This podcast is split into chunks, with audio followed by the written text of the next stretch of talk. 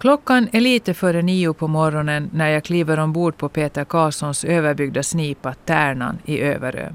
Då har han redan varit på väg i gott och väl en och en halv timme. Det är grått och höstruskigt, blåser friskt från väst-nordväst och regnet hänger i luften.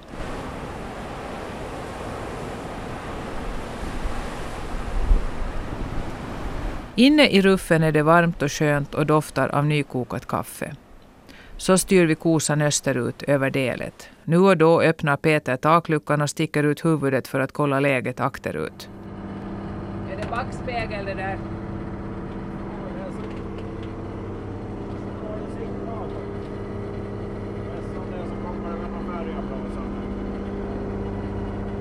Jag har inte de där turlistorna i, i huvudet hur de går de där färjorna då? Men inte blåser det ju nu så hemskt mycket. Men är det, lovar de ju hårdare väder nu. Eller är det när vi kommer ner söder på Kökar som det blir gröppigare? Att banda vårt samtal under gång är som ni hör inte görligt. Motorn är väl högljudd för det. Så intervjun får bero till dess vi ligger tyst och stilla framme vid färdens slutmål, Stora bryggan på Utö. Dit kommer vi vid halv ett-tiden på eftermiddagen, i god tid innan Peters arbetspass börjar klockan ett. På grund av det höga vattenståndet med drygt en halv meter över medelvattennivån vågar han inte köra genom Karlby den här gången. Det brukar han göra annars. Det är roligare än att gå öster om Kökar. Man kan alltid se vad Kökarborna håller på med, som han säger. Men inför utsikten att riskera radarn under Karlbybron väljer han det östra alternativet den här dagen. Vi ser en sel, det är i stort sett allt. Inga båtar, varken stora eller små. Sydost om Kökar blir sjön tämligen oredig och gropig. Vågorna verkar komma från flera håll samtidigt och det som inte är stadigt surrat i ruffen flyttar runt i krängningarna. Men tärnan arbetar sig stadigt genom böljorna. Så här tar han sig på jobb under den isfria delen av året, från mitten av april till jul ungefär. Det var en ganska lång resa men ändå var den inte så lång som den kan vara när, när den blir som längst när du måste åka färja på jobb. Hur, hur lång tid kan det ta för dig att komma på jobb? Ja, 23 timmar brukar det ta när jag åker med förbindelsebåtarna. Men det gör du inte under den isfria delen av året? Nej, jag kör med egen båt. Det är väl det enda vettiga sättet att komma på jobb egentligen. Att det är hårt väder, det är inte avskräckande. Båten tål det. Jo, om det inte är alltför grymt så. Har det någon gång hänt att du har, att du har väntat och kommit för sent på jobb? Uh, nej, inga vad jag kan påminna mig. Men allt har sina begränsningar. Har du någonsin fått strejk på vägen ner då? Uh, nej, det har jag inga heller. Lite bränslekrångor hade väl varit någon gång. Men ja, det är väl i stort sett allt. Peppar, må... peppar. Peppar, peppar. ja, men med, med en sån här arbetsväg, med resväg och restid, så då, då måste det ju vara ett bra jobb. Vad är det som är, gör det här jobbet så lockande att det är värt så här långa arbetsresor? Ja, ja jobb är väl nog bra det, men vart är hit placerad egentligen? Jobbade i Mariehamn som kutterförare förut. Och vart vi stationerade här bäst som det var. Men det var aldrig aktuellt att du skulle byta jobb i samband med den omplaceringen? Nej, det är väl aldrig riktigt så det jag funderar på. Eller? Man får väl ta det som det är bara. Men du sa att villkoren för er anställning här ute på Utö, att det, det var liksom, de har förändrats, de har försämrats sedan ni blev omplacerade? Jo, vi, vi var ju stationerade i Mariehamn från början när vi var här. Då fick vi ju resa på, på arbetstid och fick resorna betalda. Men eh, sen ändrade ju det där. De stationerade oss här och då får vi resa på, på egen tid och för egna pengar. Mm. Protesterar ni mot försämringarna? Ja, vi försökte nog lite men misslyckade resultat. Men det var ingen som, som bytte jobb med anledning av det. Hur många är ni ålänningar som jobbar här nu? Vi är två ålänningar här nu. Tre emellanåt har vi varit. Ja, vad är det som gör att det här är ett bra jobb? Ja, det... Vi är våra egna herrar här ute. Sådär. Det är självständigt. Och bra gäng är vi här. Och trivs nog bra med jobbet. Annars har man väl slutat. du är vecka vecka här. Och vad, vad, gör ni under en vecka? Hur, hur går det till? Ja, vi sköter ju de här lotsbytena här ute. Far ut efter lotsarna som kommer ut och sätter dem på båtarna som ska in. Men det är inga lotsar som är stationerade på Utö utan det, det är bara Nej, båtförarna? De, de är bara här i, i landens sväng i princip. De som kommer ut så tar båt in sen tillbaks. Så lotsarna är väl stationerade i Åbo då. Ja, de flesta båtarna går väl in till Åbo. De kommer här förbi. Medan ni jobbade i Mariehamn, var det samma system där? Nej, i Mariehamn hade vi lotsar och var stationerade där. Men där är det väl, jag tror att det är två kvar där. Tre är de väl. Det blev lotsar kvar fast de flyttade er hit. Jo. Hur jo. kommer de ut till båtarna då? Ja, de har, det är två kutterförare där kvar. På Åland då, som kör var, vecka vecka. Så har de sjöräddningen med som däcksman där på kuttern. Istället för vi då, som är här. Aha, så det var inte alla som blev utlokaliserade till Utö utan det blev kvar två? ja, tre egentligen vart kvar där. Nej, det var två som vart hitplacerade. Det var väl vi som började sist där. Som kutterförare i Mariehamn där. Hur länge hade du jobbat i Mariehamn innan du hamnade här då? Cirka fem år. Och här har du varit sen? Sen eh, nyår 2000 tror jag. Jag började här. Farleden som går in via Utö är ju en av de här stora farlederna. Hur, hur mycket trafik har ni? Menar, hur många båtar har ni att passa per vecka? Det är från 25, mellan 25 till 35 så här normalt skulle jag säga på en vecka. De kommer lite när de kommer. Jag menar, det är alla tider på jo, dygnet. jo, jo, de kommer nog. Helst mitt i natten när man sover som bäst förstås. Ja, men hur, hur långt i förväg vet ni att de är på kommande? Nej, vi vet nog ganska långt på förhand. Vi vet. De ropar in här två timmar innan de är här. Så, så vi, vi blir nog väckta ganska sådär exakt tid. Det är ju ett blåshål det här. Jo, det är nog det. Men i alla väder ska ni vara beredda att gå ut. Ja, det är nog så ju. Och hittills har det ju nog väl inte varit, när jag har varit här har det inte varit sånt väder i varje fall att vi inte har varit ut heller. Men det kan hända alltså att man inte kan gå ut. Ja, nu, nu tror jag nästan och det, att vi går ut sådär. Man får en stämpel till det så att de kommer lite längre in då är bra le om det spelar riktigt för jävligt. Men ni går aldrig ombord utan det är lotsarna som ska klättra. Ja, det är lotsarna som går ombord. Det, det händer ju att, att det går på tok. Har- du varit med om några sådana incidenter? Nej, det har alltid gått bra när jag har varit med hittills. Men du har hört talas om sånt? Jo, jo, jo, det har ju nog hänt.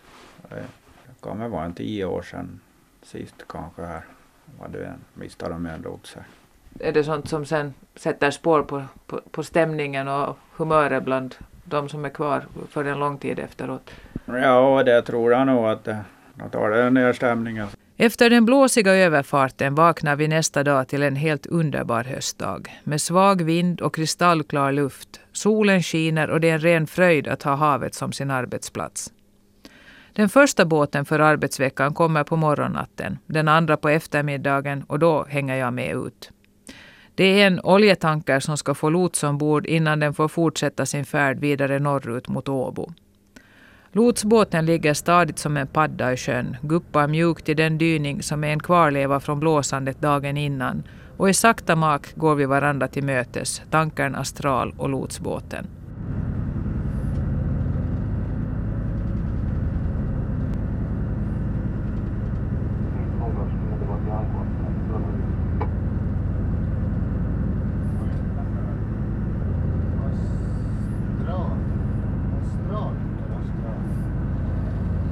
Det är två man som sköter båten. Lotsbåten lägger sig elegant intill tankern. Högt ovanför oss tittar en besättningsman över relingen. Han ser ut att höra hemma i Sydostasien. Peter assisterar lotsen Christian Hatama som klättrar uppför lejdaren. Det går ju an i det här vädret, men i grov sjö och hård vind ska man nog vara både snabb och säker på såväl foten som handen när man klättrar så där. Jag lägger märke till att lotsen har flytväst på. Det hade knappast den föglelots som för snart tio år sedan föll mellan lotsbåten och fartyget och försvann i havet just här utanför Utö. Han återfanns först ett halvår senare.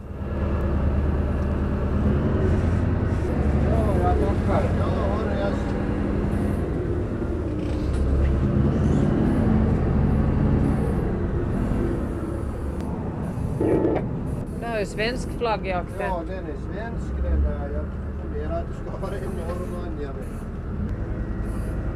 Christian Hatanmaa. Åh, Inte har väl den där någon last ombord, den ser ju ut att... Nej, den, den, den går nog tom den där. Ja. Men den måste ändå ha lots ombord. Ja, ja. Så var det uppdraget utfört och tankern fortsätter sin färd in mot fastlandet. Lotsbåten återvänder till Stora bryggan på Utö. Antalet lotsningar har successivt minskat i takt med att allt fler fartyg har egna linjelotsar. Vissa typer av fartyg måste emellertid alltid ha lots ombord, som just tankbåtarna.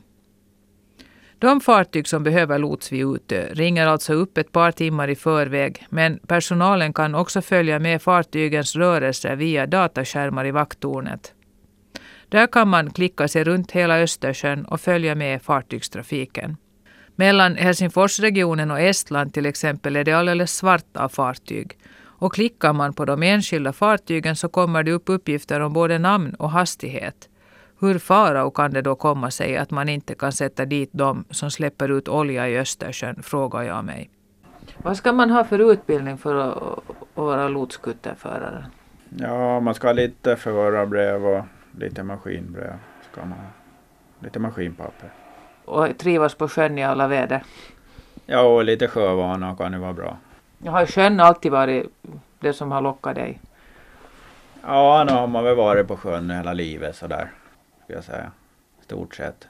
Men du är inte skärgårdsbo, du är saltvikare. Det är ju Ja, inte... jag är saltvikare ja. Men det räknas ju inte riktigt som skärgård. Men jag menar sjön har ändå lockat. Jo. Nej, de har ju hållit på att fiska och grejer då när man var yngre och det där. Jag har alltid varit på sjön och hållit på. Har du varit på långfart någon gång i tiden också eller? Nej, det har, det har aldrig varit. Jag har varit här hemma runt knutarna bara. Vad gjorde du innan du började som lotskutterförare? Jag var farledare. Farledsskötare i 10-11 år. I Långnäs där. Jag skötte farlederna runt Åland där. Vårt distrikt där. Att du bytte sen då? Vad berodde det på? Ja, det var så mycket krångel med arbetstiderna där och det var, det var ett och annat. Det var hela tiden var det oroligt med arbetstiderna. Man visste aldrig riktigt. Nu i varje fall hade har vi jobbat vecka vecka de här tio sista åren. Och det är ju skönt nog. Och när man är här så måste man ju jobba en vecka nästan. Och sen när, när, när man är ledig så är man ledig på riktigt. Men då Ja, kopplar ja. du verkligen bort det här. Jo, när man är på jobb så är man på jobb och sen kopplar man bort det. Och det är nog ett bra system tycker jag. Gärna mera ledig men. Men längre arbetspass också då? Nej, en vecka är nog ganska lagom tycker jag. Det är nog riktigt passligt. En vecka går fort här ute. Ja. Vad gör ni, när ni när, medan ni väntar på att det ska komma båtar då? Men har ni andra arbetsuppgifter här på landbacken? ja, vi har ju lite service på båtarna och station lite sånt där som måste grejas. Då måste någon laga mat och, och det där. Lite marktjänst emellan. Ja, ni har inte några anställda för att göra det utan det får ni sköta själva. Ja, nej, vi sköter nog allt själva. Det är Peter som fixar maten den här dagen. Ärtsoppa ska det bli. Gula ärtor hade han med sig hemifrån, men sen var det det där med rökt sidfläsk. Det står inte att uppbringa i den lilla Utö-butiken. Men man tager vad man haver. Marika Johansson som sköter utehandel har en julskinka kvar i frysen sen senaste jul. Den vill hon gärna bli av med. Så det blir ärtsoppa på julskinka. Och riktigt gott blev det efter en lång diskussion om det ska vara vit eller kryddpeppar i ärtsoppa. Engagemanget i matlagningen i kutterförargänget var det inget fel på. På kvällen far två av dem ut med vassbuksskötarna med gott resultat, 80 kilo fisk. Så nästa dags middag var också fixad. Några problem med att fylla fritiden mellan lotspassningarna är det inte, intygar Peter. Det är om man har någon egen hobby om det blir långt någon gång sådär. Vi har ju ett ställe där ute på slipen där som vi kan vara grejen lite om man vill. Och det var någon som lagade något nät och lite sånt där. Men tiden går nog riktigt bra. Det blir inga långt heller. Har ni också möjlighet att utnyttja den där simhallen som finns på fortet? Jo, det tror jag. Det tror du, men du har aldrig gjort det. Nej, det har faktiskt, jag har nog tänkt att man skulle vara dit någon gång och simma, men det har inga blivit. Nej, du är inte sådär som skärgårdsbor går inte frivilligt i vattnet. Det är på det temat. Ja, nej, då kan man simma lite någon gång. Då. Mm. Men inga är det ju riktigt sådär utpräglat, att man måste simma hela tiden. Du har då varannan vecka är du hemma och då, då är du fullt sysselsatt förstår jag också. Vad, vad pysslar du med när du inte är på jobb? Ja, nu håller jag på och bygger hus och jag brukar timra lite stockhus och hyvla lite pärtor någon gång. Hyvla lite pärtor någon gång, det är ju inte så där vardagligt. Jag menar det är ju inte som folk gör i allmänhet. Hur har du kommit på det spåret? Ja, jag vet inte riktigt men det, det är roligt. att göra något som inte alla andra gör och ja, något, lite udda. Alltså du är intresserad av de här gamla hantverkarna? Ja, det, det har blivit lite så ja. Man har fått något slags intresse för den där gamla, gamla hantverkarna nog. Finns det någon efterfrågan på pärttak på Åland idag? Ja, det är nog, det är nog rysligt sparsamt. Det är ett och två tak i året kan det ju vara. Så inga skulle man riktigt vilja leva på det. Inga. Vad är det för sorts hus som, som man sett som folk vill ha pärttak på? Ja, det är lite sjöbodar och sånt där. Är det. det är nog mest, det är nog bastu och sådär. Mm. Sådana mindre tak skulle jag säga. Men du är inte anlitad av museibyrån för att deras gamla byggnader. Jag menar det finns ju en del gamla hus som museibyrån förfogar över. Jo, de har säkert, de har säkert ganska mycket hus. Men du har inte satt pärttak på deras hus? Nej, nej jag vet inte, de lägger väl plåt om kanske. Det låter ju inte bra. Vad, vad är viktigt att tänka på när man lägger pärttak? Ja, det, att man börjar rätt och, och, och lägger pärtorna rätt väg. Vad ska det vara för virke när man gör de där pärtorna? Vad gör man det av? Ja, man kan göra det av no, både tall och gran och asp. Tall är nog hyvla mest av. Men det ska vara jävla bra, bra kvalitet på virke. Det. Får inte vara tjurigt och kvistigt. Och det ska vara riktigt. Vad lägger man under då? Lägger man bara pärtor eller lägger du någonting under också? Nej, det är nog bara pärtor. Så ska det vara lite glest under då, att det liksom vädrar, luftar under. Man kan inga spika dem direkt på filt och sånt där. För då ruttnar de. Är det nödvändigt att man har filt under eller räcker det med bara pärtor?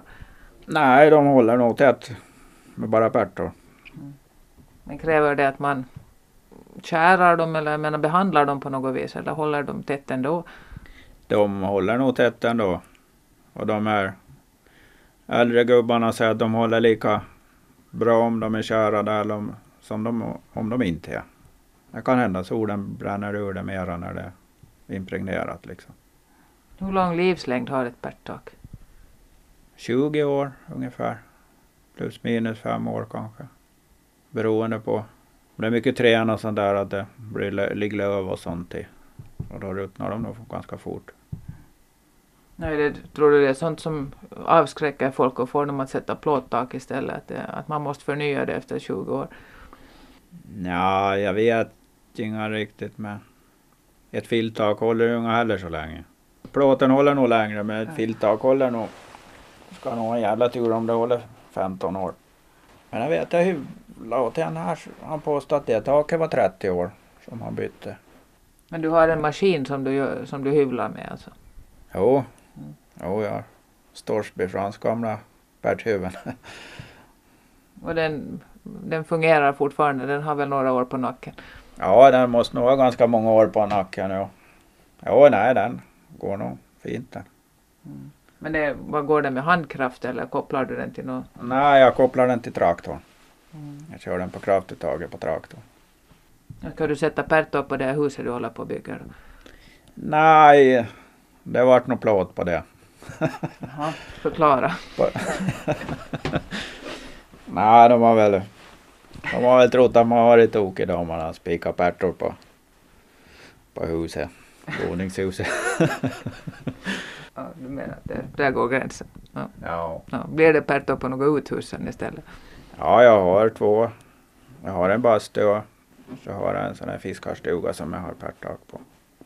Och de håller tätt. De håller tätt. Jo. Ja. Ja. Och jag kontrollerar den där. Brukar ibland när det regnar riktigt brukar jag gå och titta om det. Men det, Det är bra kvalitet. ja, det funkar. Som Ålands yngsta pärthyvlare brukar Peter Karlsson också ställa upp som fornminne på hantverkardagar och visa hur man hyvlar pärtor. Men pärtor är alltså inte bara museala. De är som vi hörde alltjämt fullt användbara som takläggningsmaterial. Också andra träarbeten än pärtor intresserar Peter. Han nämnde i förbifarten att han timrar stockhus och båtbygge är ett annat gammalt hantverk han har skaffat sig kunnande i. I början av 80-talet gick han på den båtbyggarkurs som landskapet arrangerade på Skärgårdsvarvet i Degerby under ledning av båtbyggaren Sven Sundblom från Fögle. Var det i akt och mening att satsa på båtbygge som födkrok, undrar jag. Jag vet inte riktigt vad man har funderat men här det har väl alltid varit lite intressant det där med båtar. Jag gick ju en båtbyggarkurs där i Degerby då. 80-81 tror jag det var. Men eh, inga har det blivit. Jag har byggt två ekstockar sedan dess och det är inga, jag har inga blivit något mer riktigt. Det är väl inga så lätt att få någon riktig ekonomi i det tror jag. Hur många var ni som gick på den kursen? Då? Jag skulle minnas att vi var 12 stycken. Ja, det var riktigt menar, heltidsstudier, det var inte någon sån här kvällskurs utan ni, ni jobbar på som, som om det vore heltidsstudier. Ja, vi var där en vinter. Vi byggde två snipor då på vintern. Men det är väl ingen som har blivit riktigt båtbyggare av oss vad jag vet. Ralf Danielsson har väl byggt några. Jag vet inte riktigt hur många, men det är väl han som har varit. Och det är stort sett den enda som har byggt lite båtar nästan ska jag säga. Vad jag vet. Nej, det blev ingen båtbyggare av Peter, men kunskaperna från vintern i Degerby har förvisso kommit till användning ändå. Han har bland annat grundrenoverat båten han har idag, Tärnan. Berätta om den här båten då. Ja, den, den 12 meters träsnipa med 90-100 hästars diesel. Marschfart 9 knop ungefär. Byggd 55 i Baresund. Är en gammal dam med andra ord. Jo, han börjar bli 50 år snart. Maskinen är lite nyare, den är sedan 1960 sådär. 44. Hur länge har du haft den här båten? Det är 14 säsongen där som jag har den. Hur mycket vet du om vad den har ha- haft för öden och äventyr innan du köpte den? Ja, jag vet att de, de körde fisk med den. Om det var på 60-70-talet kanske. Det var en Brandebo som hade. Körde fisk där ifrån Jurm och upp till, ja ända upp till Verkviken får de och köpte upp fisk. I holmarna där.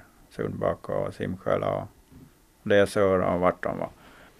Men det var inte som, det var inte som en, en uh, sumpbåt med hål i botten. Inte. Nej, nej de körde i lådor, hade fisken i lådor. Det var väl mycket fisk på den tiden kanske. Emot vad det är idag. Vart får de och sålde den sen då? De for över till Horsnäs tror jag någon ställen. Jag är inte riktigt säker på det där vart de. Men till fastlandssidan i varje fall. Och då var de ju. Och jag nästan måste köra dygnet runt på den tiden tycker jag. Det hinner med den där rundan alla dagar. For de dagligen och köpte upp? Ja, alltså? jag förstod så att. Tuffa tider. Ja. Jo det får man säga. Sen då när de sålde den så vart den väl där på. Den står på Zetterströmsvarvet nog kanske i tio år där. Som den börjar förfalla lite. Sen kom jag över den och rustade väl upp den igen då. På det så går den. Men du var inte, jag menar, måste du byta bordläggning och sånt när, när den hade stått på land så länge? Nej det. Jag har inga byte något mycket trävirke eller. Men eh, alla hylsor och sådana här propellerhylsor och axlar och allt sånt där var ju slutrostat egentligen. Det såg nog bedrövligt ut alltihopa. Men du visste att det gick att få båthavnen ändå? Jo, jo det ju jävla fin skrov egentligen. Skrov är nog i bra skick det. Men den är nu plastad under vattenlinjen eller? Jo, jag plastade den då när jag köpte. Så den är kanske lite mindre känslig för om du kör i natt gammal is. Ja, det går nog till. Om man tar det riktigt försiktigt så kommer man väl igenom nog. Om man inte har brått. Gäller det att hålla farten nere så går det. Men då byggde du om den en hel del? Jo, hela överbyggnaden är ny nu. Och durkarna är nya. Det, är nog, det, det var bara skrovet kvar egentligen. När jag började på nytt bygga upp. Men det är nog mycket jobb. Det blir mycket timmar. Ja, Men gör man dem åt sig själv så kan det väl vara värt det. Jo, nu är det stora hela så nu är det det vad man vill säga. Hur länge höll du på innan, innan den var i sånt skick att du kunde köra med den? Köpte den vid nyår tror jag och jag, hade den nog. Jag ska väl minnas att jag hade den i sjön då på sommaren, första sommaren. Och, men att den var inga riktigt färdig då. Nej. Ja. Det var, väl- den var plastad då. Det var nog mer spartanskt här inne skulle jag säga. Men nu är, det, nu är det liksom en sån här långfärdsbåt. Ja, och nå. Jag menar, du har värmekamin här och kök och övernattningsmöjligheter. Jo, och kylskåp och Mm. så det. Det är väl som en liten so sommarstuga om man... Ja, det är en bra beskrivning. Den är ju väldigt, jag menar det är ju ståhöjd, den är ju Jo. rym, rymlig och bra, det är inte någon sån här kyffen. Nej, man behöver inga kröksängar. Far du på långfärder med den? Men alltså där rent nöjestripp? Eller får du nog av att vara på sjön det som du gör och, och jobbets vägnar? Nej, nu far jag gärna någon sån där semestertripp. Någon vecka per sommar. Det var det lite dåligt med tiden nu när man har hållit på med husbygge. Ja, hur långa vägar har du varit med den? Gotland är väl det längsta ska jag säga. Var runt Gotland här för ett par somrar sedan. Tänk man skulle ha varit i Bornholm men man får ta det nästa tur. Ja. Projekt för framtiden. Ja, jo, det är fra- framtids. Men över, över till den estniska sidan har du inte varit. Nej, inga nu eller men att menar, det är ju inte så långt härifrån Utö. Du tar din lediga vecka på estniska sidan istället. Jo, nej det är väl ungefär lika långt. Det, det är väl just lite längre dit än vad det är hem. Ska det väl bli någon gång då. nå.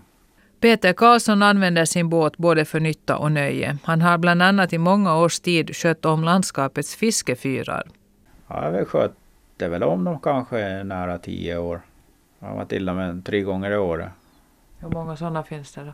Det är tolv stycken. Och de är utspridda runt hela Åland. Så det här med Åland runt, det, det gjorde du tre gånger i året då? Ja, o- man kan väl säga så ja. Men vad du sa att du var Gotland runt en gång men du var tre gånger i året runt Åland. Ja, det... Ja, då i princip. Nu, Vad var det för sorts underhåll som de behöver, de här fiskefyrarna? De går ju på solpaneler. De måste fylla vatten i batterierna och kontrollera att lampor och sånt där är hela. Det laddar med rätt spänning och allt sånt där. Men nu är det slut. Jo, det tar slut här bäst som det var. Det var i fjol det som var sista. Jag vet inte riktigt vem som har ansvar och pengarna för de här. Blev du uppsagd? Nej, det vet jag inga. Men, men slutorden. Någon måste väl skriva bort sig efter dem. Och, och Men vad var det som hände? Hur tog det slut? Ja, det var fiskeribyrån skötte om dem då. Men sen skulle det övergå till trafikavdelningen och sen var det väl ingen som visste riktigt var pengarna var och vem som hade ansvar och jag vet inga det. Pengarna tog slut och då tog jobbet slut fast det egentligen Eh, borde skötas. Ja, det, det är väl ingen som vet riktigt vem, på vems bord det ligger tror jag. Om jag har förstått det rätt. Var du dyr i drift? Ja, tydligen. Nej, inga är det, det, inga är det någon större förlust på det viset. Inga. Det känns lite konstigt sådär ändå. De har hållit på med det i tio år. Så det, någon måste ju i varje fall titta över dem någon gång. Hur kom, hur kom det sig att du började göra det? Jag tror att vi skötte dem lite då där på, på Faludsidan då. När jag var där på, på jobbet. Men sen så ville Sjöfartsverket ha en jävla massa pengar för att sköta servicen på dem där. Och sen vart det att jag började göra det där på fritiden. Och så på det viset har det rullat på sen. Och nu är det veterligen ingen som gör det. Ja, inga vad jag vet inga. Jag tycker någon måste nog lite serva dem någon gång om de ska lysa i varje fall. De måste ju ha lite service i varje fall. Batterierna blir tomma. De finns väl utmärkta på sjökorten också att de existerar de där fiskefyrarna. Det är väl andra än bara fiskare som har nytta av dem. Jo, det kan det vara men att de måste väl egentligen inga lysa fiskefyrarna utan de heter väl att de kan tändas vid behov. Men i varje fall så måste man ju man måste ha lite service i varje fall. Fast de inga lyser egentligen. Om man inte tar den alltihopa då. Väl tillbaka på Åland kontaktar jag landskapsförvaltningen för att försöka utreda om någon idag alls sköter om underhållet av fiskefyrarna eller om det finns beslut på att helt enkelt lägga ner dem. Tom Karlsson på Fiskeribyrån bekräftar att ansvaret för fiskefyrarna från och med årsskiftet överfördes från Fiskeribyrån till trafikavdelningen. Man ansåg att när trafikavdelningen hade ansvar för skötseln av de grundade farlederna kunde det här sortera under samma hatt. Och ekonomiskt var det egentligen ingenting att bråka om, säger Tom Karlsson. Kostnaderna för underhållet har rört sig kring cirka 3 000 euro i året inklusive material. Däremot börjar kanske deras betydelse vara överspelad, säger Tom Karlsson. De flesta båtar har idag så avancerad navigationsutrustning ombord att de klarar sig utan fiskefyrarna. Och dessutom är det som bekant inte så många fiskebåtar kvar på Åland. Men något beslut om att avveckla fiskefyrarna finns inte enligt Tom Karlsson. På trafikavdelningen är förvåningen stor när jag ringer dit för att höra hur de har ordnat skötseln av fyrarna. Avdelningschef Niklas Karlman känner överhuvudtaget inte till att de skulle ha överförts till hans avdelning. Men vi ska återvända till Utö och Peters arbete där. Nu är ju ovissheten om framtiden på Utö stor när det gäller den militära närvaron och i och med det kanske också servicenivån för det civila samhället. Är då också lotsningsverksamheten under lupp undrar jag? Nej, vad jag vet så kommer det nog till fortsätta som det stort sett som det har gjort. Då ska vi väl vara den personal vi är här. Du har, har inga planer på att byta bransch heller utan du har tänkt fortsätta? Ja, nej, den fortsätter jag väl. Det, jobbet är väl nog bra men det skulle kunna vara lite närmare nog hem. Har du familj hemma? Mm, jo, jag har två flickor. Och det är ju, de blir ju lite sådär på sidan. Det, men då går det bra. Hur länge jobbar man inom den här branschen? Vad har ni för, ska de höja pensionsåldern också i den här sektorn? Ja, lägre tror jag inte att den blir. Utan den, den far den uppåt. Ja, hur hög är den idag? Ja, jag började så tidigt att jag ska få gå vid 58. Ja, det har jag skrivit på att jag ska göra men de säger att det, de kan väl ungefär justera den vart de vill ändå. Och skulle de väl gärna vilja att man gick till 63 kanske. Håller man för det? Jag menar, det är ju lite tufft. Ja, nu är det bra till. Jag tror att man ska sluta så tidigt som möjligt. Inga ska man hålla på för länge heller. Det är nog så. Det är bättre att det kommer nya unga krafter sen. Är ni någonsin inblandade, jag menar, men om det händer, händer något sånt här olyckstillbud ute till havs kring Utö? Ni har ju en stabil och, och, och sjögående bra båt. Att, eh, finns det den möjligheten att ni blir inkallade för, för att göra några räddningsinsatser i sånt läge? Jo, då finns det ju alltid möjligheter. Det finns det nog. Har du varit med om, om något sånt någon gång? Ja, det är inga så länge sedan vi hade en segelbåt som var i land här nedanför fyren. Som, vi var som vi var ute en morgon här och hämtade bort två gubbar. Alltså det här, den här sommaren? Ja, det, det är tre, fyra veckor sedan. Fyra veckor kanske. De seglade i land här i mörkret i stranden. Men inga något sånt där värre tillbud. Något motorhaveri och sånt där. De bara boxerade i land. Hur gick det med segelbåten och besättningen då? Men de, om de seglade i land, de, de klarade sig välbehållna ur den sen då? Jo, jo de klarade sig nog. Och båten med klarade sig ganska bra fast den var torrt upp på land. Den blåste uppåt land där på en klippa där. Det var inte sådär som den där som slogs i spillror vid Nej. Nyhamnen. Nej, det gick lite bättre för de här. Var det hårt väder? Nej, nu var det så hårt heller.